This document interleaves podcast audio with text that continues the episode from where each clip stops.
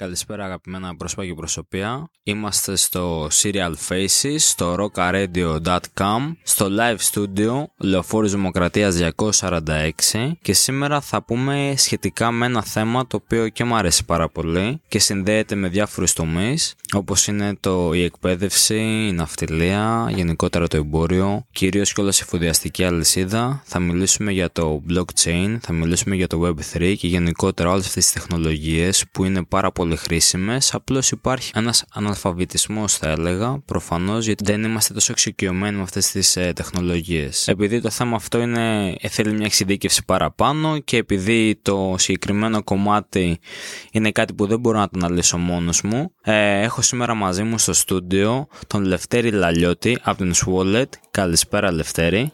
Καλησπέρα Απόστολε, σε ευχαριστώ πάρα πολύ για την πρόσκληση. Ευχαριστώ πάρα πολύ και εγώ που ήρθες. Εν τω μεταξύ ο Λευτέρης μένει στην Ιρλανδία και έχει έρθει εδώ πέρα στην Αθήνα και χάρηκα πάρα πολύ που μπορέσαμε να κάνουμε αυτή την εκπομπή για το Serial Faces. Για πες μας Λευτέρη κάποια πράγματα. Λοιπόν, ε, αρχικά να ξεκινήσουμε ε, λέγοντας και εξηγώντας ενδεχομένως την τεχνολογία του blockchain και μετά να περάσουμε στις εφαρμογές της και κυρίως πώς ε, κολλάει πάνω στην εκπαίδευση. Έτσι.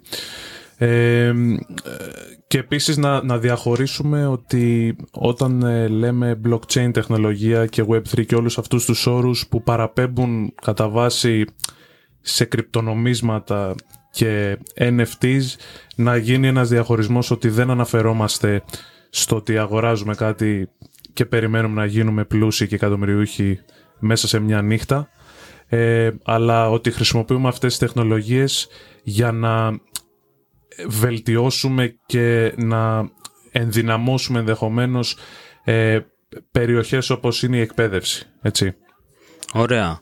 Σίγουρα ξεκινήσουμε με αυτό. Αρχικά να πούμε κάποια πράγματα για την τεχνολογία ε, και μετά να φτάσουμε σε εφαρμογές ε, και να δούμε γενικότερα πώς συνδέεται με την εκπαίδευση. Θα πιάσουμε το κομμάτι της εκπαίδευσης. Είναι κάτι που μας αρέσει κιόλας. Ε, επομένως, ναι, ας ξεκινήσουμε με την τεχνολογία. Ωραία. Λοιπόν, αρχικά η, η τεχνολογία του blockchain ε, τι, έχει, τι, στόχο και τι σκοπό έχει είναι ε, να μπορεί να δίνει μία διαφάνεια και μία καταγραφή συναλλαγών έτσι ώστε ταυτόχρονα όλοι στο δίκτυο να μπορούν να ελέγχουν και να βλέπουν τις συναλλαγές που καταγράφονται πάνω σε αυτό. Τι εννοώ με αυτό; Φαντάσου δηλαδή ότι έχεις ε, μπροστά σου μία βάση δεδομένων ή ένα, ένα χαρτί που ταυτόχρονα το βλέπουν όλοι οι άνθρωποι του δικτύου, έτσι. Δεν το βλέπει μόνο ένας και μπορεί να κάνει αλλαγές. Σκέψου δηλαδή ότι το βλέπουμε ταυτόχρονα όλοι. Οπότε τι γίνεται; Δεν μπορεί κάποιος να πάει να πειράξει κάτι επάνω στο, στη βάση δεδομένων μας χωρίς να το καταλάβουν οι άλλοι. Έτσι. Οπότε αυτό τι κάνει, ε, βοηθάει στη διαφάνεια, στην ασφάλεια και στο να μην υπάρχουν ε, πράξεις ε, ή να μην υπάρχει hacking ας πούμε. Έτσι. Ακριβώς. Ε, τώρα, ε, να πούμε πώς χρησιμοποιείται λίγο στην εκπαίδευση και λίγο πιο συγκεκριμένα πώς και εμείς βασικά στην σχόλια το χρησιμοποιούμε. αυτό που θέλουμε να κάνουμε είναι χρησιμοποιώντας αυτή την τεχνολογία και πιο συγκεκριμένα εμείς χρησιμοποιούμε τα NFTs είναι με τη μορφή πιστοποιήσεων. Έτσι. Δηλαδή, για παράδειγμα, ε, όταν κάποιος ολοκληρώνει ένα μάθημα ή μια σειρά μαθημάτων, ε, στο τέλος λαμβάνει μια πιστοποίηση, έτσι, ένα certificate, όπως λέμε. Ε, αυτό δίνεται με τη μορφή NFT και γιατί γίνεται αυτό, διότι δίνοντας με τη μορφή NFT ένα, με ένα πιστοποιητικό εκπαίδευσης, ολοκλήρωση μαθήματος, δεν μπορεί να αλλάχτεί η κατάσταση αυτού, δεν μπορεί να, ε, να υπάρξει απάτη, έτσι, διότι όπως είπα προηγουμένως, σκέψω ότι όλοι ταυτόχρονα στο δίκτυο βλέπουν ότι για παράδειγμα ο Απόστολος, ο Λευτέρης, ολοκλήρωσε το μάθημα, πήρε το NFT, είναι καταγεγραμμένο σε μια ε, μοιρασμένη ας πούμε βάση δεδομένων, έτσι. Οπότε μιλάμε για ασφάλεια, διαφάνεια και γενικότερα μια, ε, θα πω, βελτιστοποίηση της διαδικασίας της πιστοποίησης.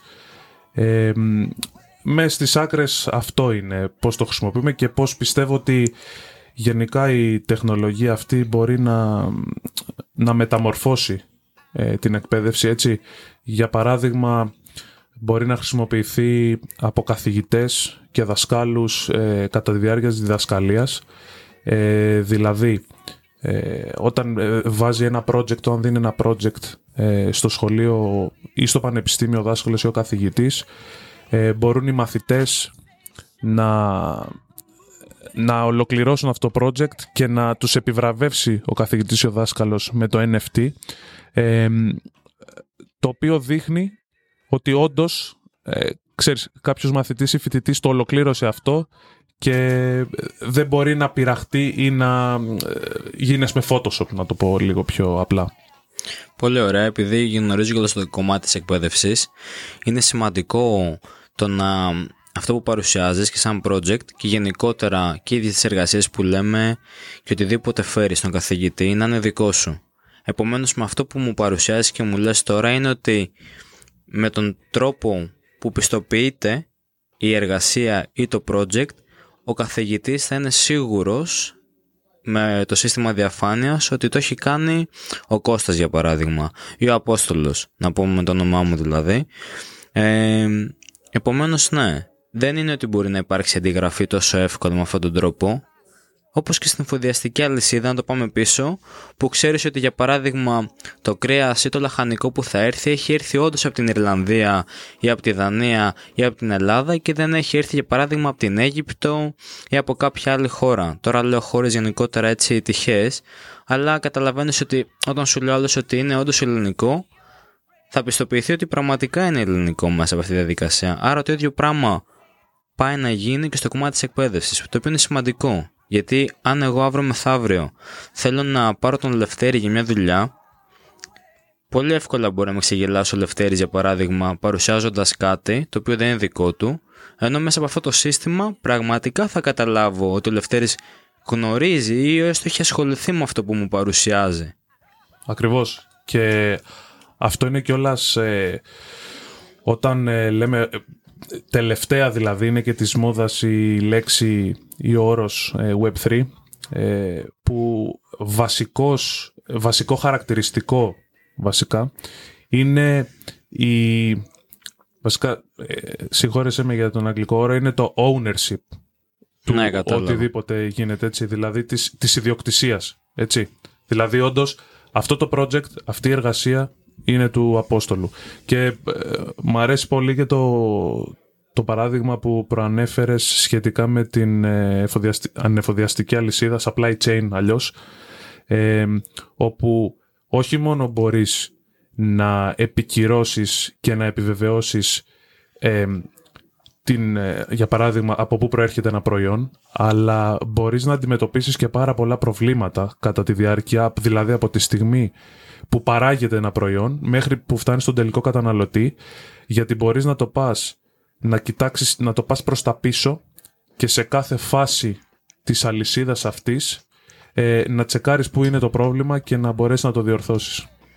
Ακριβώς. Και τώρα να πάω πάλι στην εκπαίδευση, στο ίδιο μοντέλο, έτσι πάλι μπορεί να χωριστεί και σε φάσεις ότι από ποιον προέρχεται η πιστοποίηση, ποιος είναι ο μεσάζοντας για παράδειγμα που έχει δώσει στον ε, καταναλωτή, να το πω και έτσι, την πιστοποίηση, με ποιους τρόπους έχει δοκιμαστεί και τελικά όταν θα φτάσει σε μένα που είμαι εργοδότης, για παράδειγμα, θα ξέρω ότι αν ζητάω, θα πω τώρα μια συγκεκριμένη τεχνολογία, ένα συγκεκριμένο προϊόν, εντάξει, ένα συγκεκριμένο προϊόν. Αν ζητάω κάποιον ο οποίος θέλει να κάνει monitoring μέσω του ELK Kibana για παράδειγμα, μέσα από σένα θα καταλάβω ότι αν έχεις κάνει 4-5 courses τα οποία έχεις πάρει 4-5 badges αντίστοιχα ηλεκτρονικά, μου δίνεις ε, να καταλάβω ότι γνωρίζεις πάνω στο συγκεκριμένο κομμάτι ότι όντως μπορείς να μου φέρεις τα δεδομένα και να μου τα φτιάξεις σε panel visualize για μένα για να μπορέσω να το δω π.χ. σαν εργοδότης και να πω ότι ναι. Ο Λευτέρης ο Απόστολος για παράδειγμα πραγματικά γνωρίζουν τι λένε, γνωρίζουν τι κάνουν, οπότε να θα τους δώσω μια ευκαιρία. Ακριβώς, ακριβώς και κάτι πάρα πολύ σημαντικό πάνω σε αυτό που λες είναι τα φαινόμενα απάτης. Έτσι, δηλαδή για παράδειγμα όταν πας να βρεις μια δουλειά έτσι ή σου ζητάει κάποιο ένα πιστοποιητικό, ένα πτυχίο, το οτιδήποτε ε, και εσύ απλά στέλνεις ένα αρχείο PDF ή δεν ξέρω, σε φωτογραφία το πτυχίο σου ή το πιστοποιητικό σου έτσι. Δεν μπορεί κανείς να ελέγξει, να επιβεβαιώσει ότι εσύ δεν το έχεις πειράξει ή δεν είναι ψεύτικο, έτσι. Οπότε πάλι εδώ πέρα έρχεται η τεχνολογία αυτή και το καταρρύπτει αυτό. Δεν θα πω ότι το κάνει αδύνατο, αλλά ελαχιστοποιεί τις πιθανότητες της απάτης. Αυτό ακριβώς είναι ένα φαινόμενο το οποίο ειδικά και όλα στην Ελλάδα έχει παρουσιαστεί και με πολύ μεγάλα στελέχη, δεν θα πω σε ποιους κρατικούς φορείς γενικότερα, αλλά το, το ψεύτικο πιστοποιητικό έχει παρουσιαστεί από στελέχη τα οποία έχουν πάρει τεράστια θέση εξουσίας. Επομένως, αν υπήρχε αυτή η εφαρμογή πριν θα, και είχε κιόλας χρησιμοποιηθεί καθολικά γιατί για να μπορέσει να έχεις ένα σύστημα διαφάνειας χρειάζεται μια καθολική ε, εφαρμογή. Αν είχε χρησιμοποιηθεί καθολικά δεν θα υπήρχαν τέτοιου είδους άνθρωποι που θα μπορούν τόσο εύκολα να διεισδύσουν, να διεισδύσουν σε μεγάλους έτσι φορείς και να μπορέσουν να έχουν θέση εξουσίας και να επηρεάζουν κιόλας τις καταστάσεις. Άρα για παράδειγμα εγώ αν αντίστοιχα είχα έναν εκπαιδευτικό φορέα ή αν είχα αντίστοιχα μια επιχείρηση, θα μπορούσα πάρα πολύ εύκολα να δω να συνεργάζομαι με μια τέτοια εταιρεία που να μου προσφέρει τη δυνατότητα να πιστοποιώ τους ανθρώπους μου και να μπορώ να καταλαβαίνω ότι αυτοί οι άνθρωποι όντως δεν έχουν ψεύτικα πιστοποιητικά ή δεν έχουν γενικότερα ψεύτικες γνώσεις και πραγματικά μπορούν να να γνωρίζουν ένα αντικείμενο και μέσα από την εμπειρία που θα τους προσφέρω και εγώ αυτό το αντικείμενο να το κάνουν να γίνουν expert αντίστοιχα μετά στο τέλος της ημέρας. Ακριβώς, πολύ σωστά και ένα, τώρα θήκης και ένα άλλο θέμα ε, ότι για να καταφέρουμε να πετύχουμε ας πούμε ε, βασικά να χρησιμοποιήσουμε τις τεχνολογίες προς όφελός μας είναι και το πόσο αποτελεσματικά και γρήγορα ενδεχομένως τις υιοθετούμε αυτές έτσι και για παράδειγμα ε, το τελευταίο εξάμεινο είχα πάει στην Εστονία, στο Ταλίν, έτσι. Και η, όχι μόνο, δεν θα πω το κράτος, αλλά γενικότερα η, πολιτεία εκεί, το κράτος και η, και η κυβέρνηση χρησιμοποιούν την ε, τεχνολογία του blockchain ε, για να ψηφίζουν. Που σημαίνει ότι όταν το υιοθετούν από από την κορυφή, έτσι, γιατί όπως είπες ε, και προηγουμένως ε, δεν αρκεί μόνο να υπάρχει τεχνολογία, πρέπει να υιοθετείται από το, από το critical mass, δηλαδή από ένα πολύ μεγάλο αριθμό ανθρώπων, αλλά ταυτόχρονα και αυτοί που είναι στην εξουσία να μπορούν να την υποστηρίξουν, το οποίο με έκανε πολύ μεγάλη εντύπωση ότι μια ολόκληρη χώρα μπορεί και ψηφίζει χρησιμοποιώντας μια τόσο καινοτόμα και καινούρια τεχνολογία. Αυτό πραγματικά δεν το γνώριζα και το γεγονός ότι ένα κράτος έχει οθετήσει μια τεχνολογία και μια εφαρμογή της βασικά, γιατί το blockchain, εντάξει, μπορεί να το χωρίσει διάφορες εφαρμογές, είναι πολύ σημαντικό γιατί βλέπεις ότι αυτή η τεχνολογία πραγματικά μπορεί να χρησιμοποιηθεί σε διάφορα αντικείμενα, οπότε εμείς που δεν την χρησιμοποιούμε για παράδειγμα ως Ελλάδα, εντάξει, σημαίνει ότι υπάρχουν άλλα προβλήματα.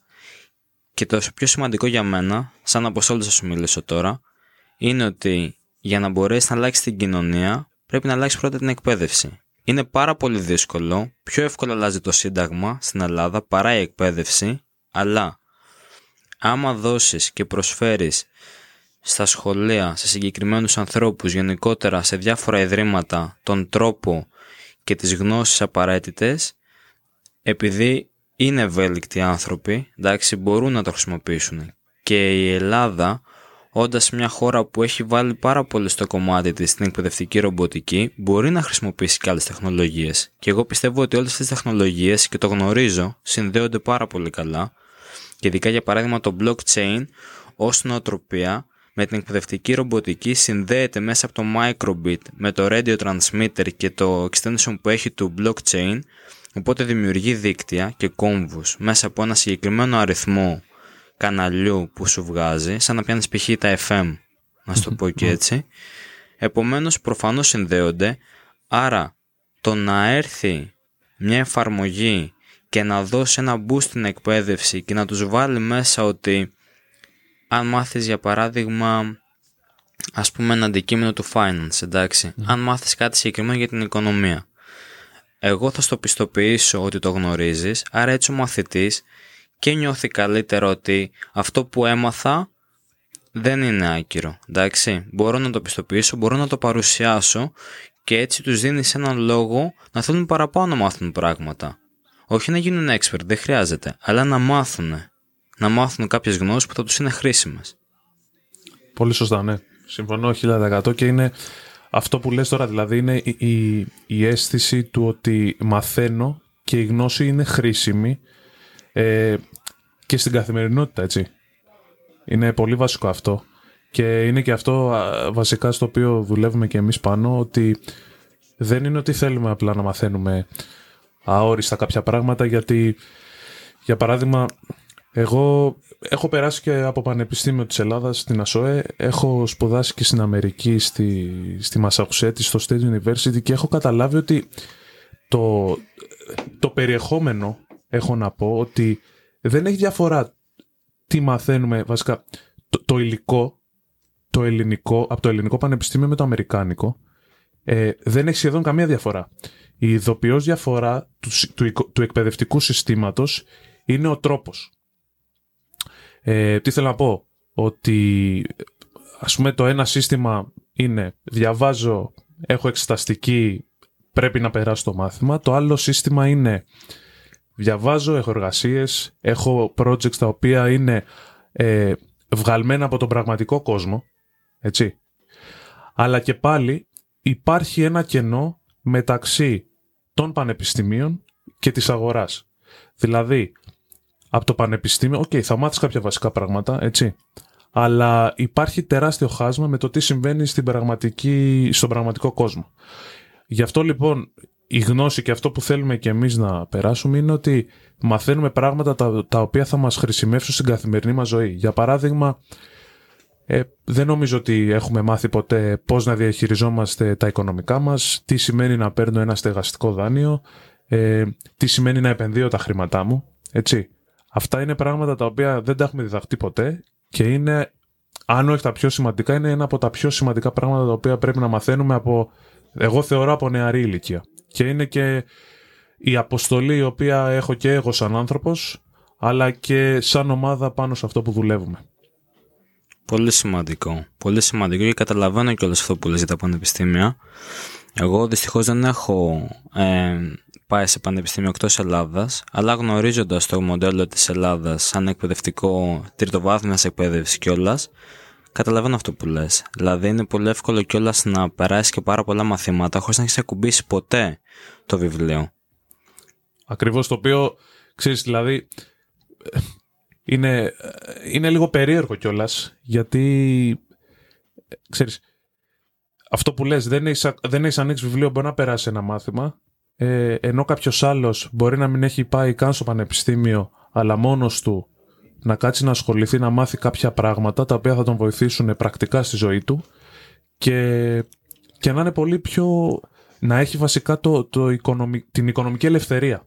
Έτσι, δηλαδή, για μένα είναι πολύ σημαντικό αυτό το οποίο αναφέρω τώρα. Δηλαδή, η οικονομική ελευθερία ε, νομίζω είναι και Πώς να το πω τώρα, είναι peace of mind, έτσι. Δηλαδή, όταν μπορείς να έχεις μια οικονομική ελευθερία και δεν εννοώ να είσαι πλούσιος, έτσι. Εννοώ να μπορείς να πεις ότι ξέρεις, ξέρω να διαχειρίζομαι τα οικονομικά μου, ξέρω ε, πώς να χειριστώ τα οικονομικά μου, έτσι ώστε να είμαι οικονομικά ελεύθερος, γιατί αυτό ε, σε βοηθάει και στην προσωπική σου ζωή, έτσι. Ακριβώς. Γενικότερα, όταν είσαι ελεύθερος να κάνεις πράγματα, ε, βοηθάει γενικότερα τη ζωή σου. Δηλαδή, Εμένα μου αρέσει πάρα πολύ, σαν αποστόλης τώρα θα σου μιλήσω, είναι καθαρά δικιά μου άποψη προσωπική. Με ενδιαφέρει πάντα να μπορώ να μάθω κάτι μόνος μου, χωρίς να περιορίζομαι σε ένα αυστηρό ωράριο, με αυστηρές προδιαγραφές π.χ. ότι πρέπει μέχρι τότε να το τελειώσεις. Δηλαδή μου αρέσει το self-paced πάρα πολύ, από τότε δηλαδή που βγήκε πάντα έψαχνα ε, φορείς που μου προσφέρουν self-paced πιστοποιήσεις, self-paced πτυχία, γενικότερα όλη αυτή τη γνώση Επομένως αυτή η ελευθερία που λες την καταλαβαίνω, μ' αρέσει και προφανώς είμαι πολύ υπέρ. Ναι και πλέον νομίζω και η εποχή μας το, το επιτρέπει, αν όχι σε εισαγωγικά το επιβάλλει, η πληροφορία είναι εκεί έξω ελεύθερη. Ε, θα τολμήσω από δωρεάν, έτσι, γιατί κατά βάση, αν έχεις πρόσβαση στο διαδίκτυο, έχεις πρόσβαση και στην πληροφορία, έτσι. Και νομίζω ότι πλέον σχεδόν όλοι, ξαναλέω σχεδόν όλοι, έχουμε πρόσβαση στην ίδια πληροφορία. Και αυτό που λες με το self-paced, ναι, ο καθένας είναι ελεύθερος να μάθει ό,τι θέλει και να το χρησιμοποιήσει τη γνώση και όπως θέλει και θεωρώ ότι είναι και πιο δίκαιο πλέον, έτσι. Ακριβώς, ακριβώς. Δηλαδή όταν όλα είναι δωρεάν όπως λες ή έστω δωρεάν ή βασικά όλα είναι εκεί έξω, ό,τι πληροφορία θέλεις μπορείς να τη βρεις. Εντάξει.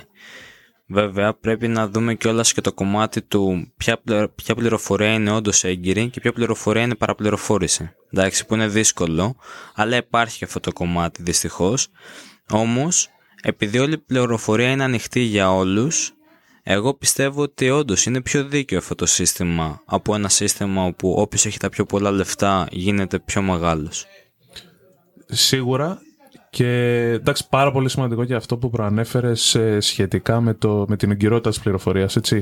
Γιατί εντάξει, όπως ξέρουμε κιόλας, τα τελευταία χρόνια fake news και όχι μόνο και πολλά ε, απατηλά πούμε, συστήματα που προτρέπουν τους ανθρώπους βάλε 5 ευρώ θα βγάλεις 5.000 ευρώ ε, ή πλήρωσέ με μια συνδρομή και εγώ θα σου βγάλω χρήματα είναι εκεί έξω και ναι, δυστυχώς, δυστυχώς ή ευτυχώς θα πω ότι θα πρέπει να έχουμε την κριτική σκέψη να πούμε ότι αυτό είναι έγκυρη πληροφορία και αυτό δεν είναι.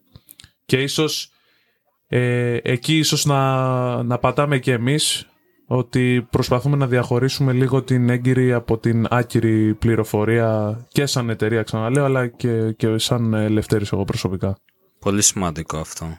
Δηλαδή όταν και όλα στο κομμάτι της εκπαίδευσης για μένα θα ξαναπώ η εκπαίδευση σκέψου ότι έχεις ένα οικοδόμημα ωραία. Είναι η μεγαλύτερη βάση. Δηλαδή άμα φτιάξεις ένα εκπαιδευτικό σύστημα και βασικά άμα δώσεις τον μαθητή ό,τι χρειάζεται για να γίνει ένας καλός μαθητής και ένας και όχι εντάξει τεχνολογικά φτιαγμένος μαθητής, να το πω και έτσι, δηλαδή τουλάχιστον να γνωρίζει τι τεχνολογίες υπάρχουν εκεί έξω και πώς μπορεί να τις χρησιμοποιήσει. Μετά αυτός ο μαθητής, όταν γίνει ένας ενήλικας και βγει έξω στην κοινωνία, θα δημιουργήσει και θα βάλει το δικό του λιθαράκι για να υπάρξει μια διαφορετική κοινωνία. Μόνο έτσι θα αλλάξει η κοινωνία, άμα αλλάξουν οι μαθητές και γενικότερα αν οι μαθητές έχουν ερεθίσματα. Για μένα το πιο σημαντικό κομμάτι είναι τα ερεθίσματα που τους δίνεις να μπορούν να τα χρησιμοποιήσουν προς όφελός τους. Αυτό είναι το πιο σημαντικό για μένα. Ναι, συμφωνώ. Συμφωνώ 1000% μαζί σου, Αποστόλη. Και έχοντας αυτή την πολύ ωραία συζήτηση γενικότερα για το κομμάτι του blockchain, για την εκπαίδευση, του Web3 και όλες αυτές τις εφαρμογές που μπορούν να γίνουν και τις τεχνολογίες που δεν θα τις έλεγα νέες, αλλά αναπτυσσόμενες τεχνολογίες, ε, μπορούμε να πούμε και ένα συμπέρασμα να καταλήξουμε κάπως στο κομμάτι αυτό γενικότερα για την κοινωνία, για τους μαθητές, για οποιονδήποτε μας ακούει. Ναι, ε, κοίταξε, εγώ είμαι πάντα της άποψης ότι οτιδήποτε νέο και καινοτόμο, εντάξει θα πρέπει να φιλτράρετε πρώτα και να μην φοβόμαστε να υιοθετούμε καινούρια πράγματα. Ελπίζω και θέλω ε, ότι όχι μόνο η blockchain τεχνολογία αλλά η εκπαίδευση να εξελιχθεί με βάση τις τελευταίες, αυτά που συμβαίνουν στον κόσμο, έτσι. Γιατί, για παράδειγμα, νομίζω είναι λίγο outdated, δηλαδή λίγο ε, όχι ανανεωμένα με το παρόν ε, τα... Δεν ξέρω τώρα αν το λέω και σωστά, ο, ο κύκλος μαθημάτων ή το, το syllabus των πανεπιστημίων είναι λίγο παροχημένα και δεν ακολουθούν αυτά που συμβαίνουν σήμερα. Οπότε θα ήλπιζα και θα ήθελα να δω, ξέρεις, μία ανανέωση πάνω σε αυτό. και γενικά είμαι και μεγάλος υποστηρικτής, όπως είπαμε, του, του να μαθαίνεις μόνος σου. Ε, ένα βιβλίο, αν διαβάσεις, όταν λέω βιβλίο, εγώ προσωπικά διαβάζω πιο πολύ πάνω σε business βιβλία. Θεωρώ ότι ένα βιβλίο μπορεί να είναι και δύο χρόνια πανεπιστήμιο ή και δύο χρόνια δουλειά. Οπότε όπως, όποιος μπορεί να διαβάζει, να διαβάζει πολλά βιβλία. Ε, μπορώ να, δώσω και συγκεκριμένες ε, ε, προτάσεις. Άμα θέλει κάποιος μπορεί να μου στείλει ένα μήνυμα να, ή μπορώ να σου πω και εσένα κάποιες προτάσεις. Αλλά νομίζω αυτό ότι ο καθένας ξέρεις, να μαθαίνει μόνος του, να τα ψάχνει όλα και να υιοθετεί νέες και αναπτυσσόμενες και καινοτόμες τεχνολογίες αλλά πάντα με φίλτρα γιατί με βάση και αυτά που προείπαμε η εγκυρότητα της πληροφορίας είναι κάτι πολύ σημαντικό. Μ' αρέσει πάρα πολύ έτσι πως το κλείνουμε Επομένως βάζουμε φίλτρα σε όλα, όχι μόνο στο Instagram. και αυτά που λες στα... Είναι, είναι σαν να μιλάω εγώ βασικά. Μου αρέσει πάρα πολύ αυτό που, που λες. Είχα θίξει ένα αντίστοιχο θέμα σε ένα προηγούμενο επεισόδιο για εκπαίδευση. Επομένως, με αυτόν τον τρόπο θα κλείσουμε. Ας πέσουν για ακόμα μια φορά τα προσωπία. Μέχρι την επόμενη φορά ακολουθήστε όλοι. Serial Faces.